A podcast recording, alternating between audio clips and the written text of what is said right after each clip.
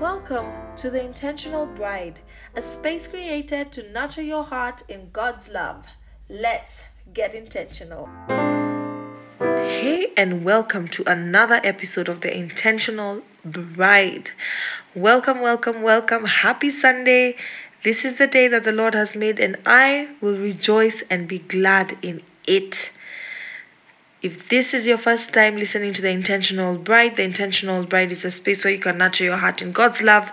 It's a place where you discover His love for you, His freedom, His desire for you to be free, and His desire to empower you in His word and in His love.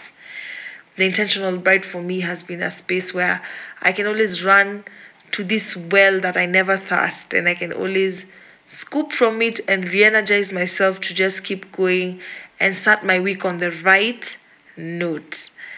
So, today's episode, I dub Psalms 21, and I've been going through this series where the Holy Spirit has been giving me a psalm every day, and the Psalms has become a major anchor for the season that I'm going through in this moment. And just seeing how much David loved God and how he fully, fully relied on God has been very impactful on me as a Christian. And we all know that King David struggled. He had so many struggles in his personality, so many struggles with God. But in the end, God called him a man after his own heart.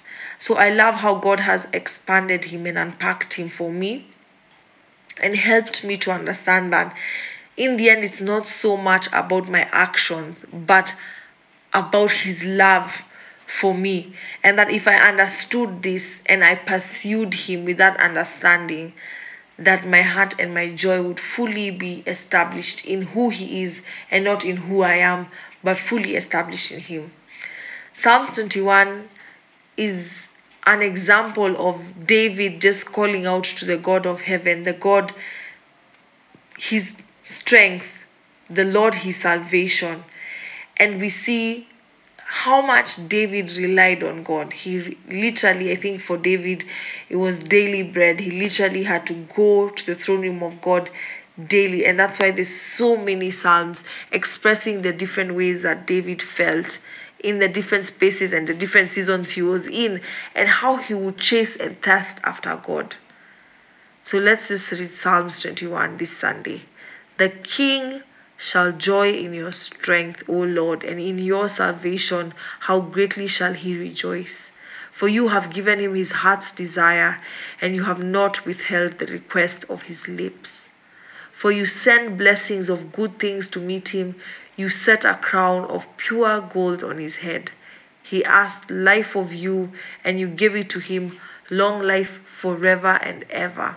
His glory is great because of your aid. Splendor and majesty you bestow upon him. For you make him to be blessed and be a blessing forever. You make him to be exceedingly glad with the joy of your presence.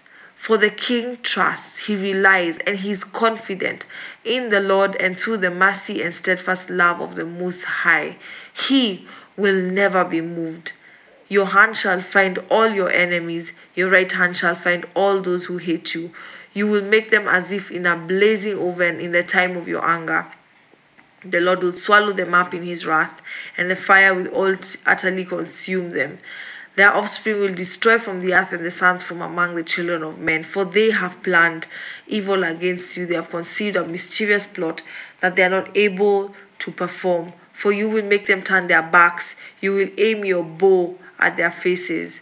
Be exalted, Lord, in your strength. We will sing and praise your power. So as you go along your, your beautiful Sunday, remember to exalt the Lord in your strength, sing and praise his power, for he is a faithful God.